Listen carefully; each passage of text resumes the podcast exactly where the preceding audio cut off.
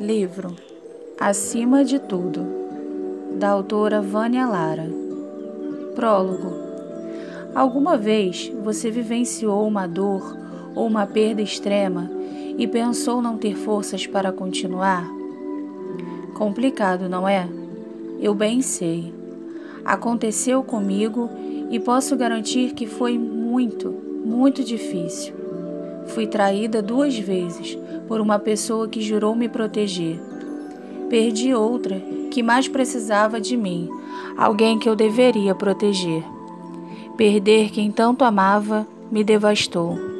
Senti que jamais conseguiria me recuperar desse imenso vazio.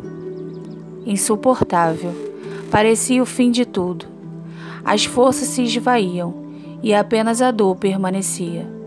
Precisava decidir se deseja recomeçar a viver ou nunca me libertar da dor, da perda e da saudade.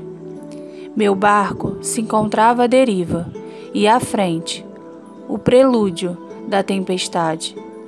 No entanto, a âncora veio de quem eu menos esperava numa cidade pequena no interior do estado.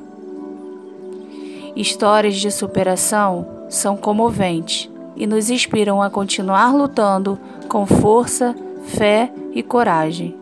Disse Laura, minha amiga de infância. Mas esta não é apenas mais uma história de superação. É a minha vida. Sou Evelyn Matias e esta é a minha história.